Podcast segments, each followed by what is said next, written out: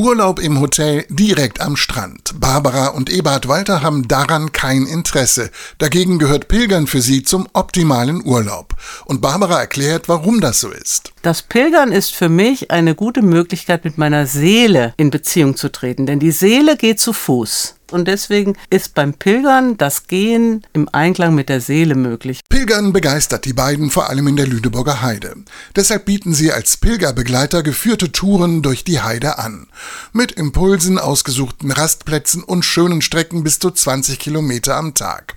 Ein Angebot auch für Paare, denn wenn man das zu zweit tut, kommt die Dimension dazu, dass man sich noch austauschen kann. Austauschen über die Erlebnisse im Augenblick, aber auch über die guten und schlechten Zeiten, die man schon zusammen erlebt hat.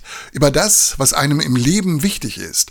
Sich diese Zeit bewusst zu nehmen, das ist für jedes Paar ein Erlebnis, das besonders verbindet, sagt Barbara Walter. Das ist das einzigartige Erlebnis. Es geht nur uns zwei etwas an in dieser Zweisamkeit erfährt man manchmal etwas von seinem Partner, von seiner Partnerin, was so berührend ist, weil man nie die Zeit hatte, sich das zu sagen. Wir sind nicht alleine unterwegs, wir sind zu zweit und wir haben auch noch einen Dritten im Bunde, der uns vielleicht auch durch schwere Zeiten trägt. Wollt ihr mitpilgern durch die Lüneburger Heide, dann klickt pilgern-norddeutschland.de.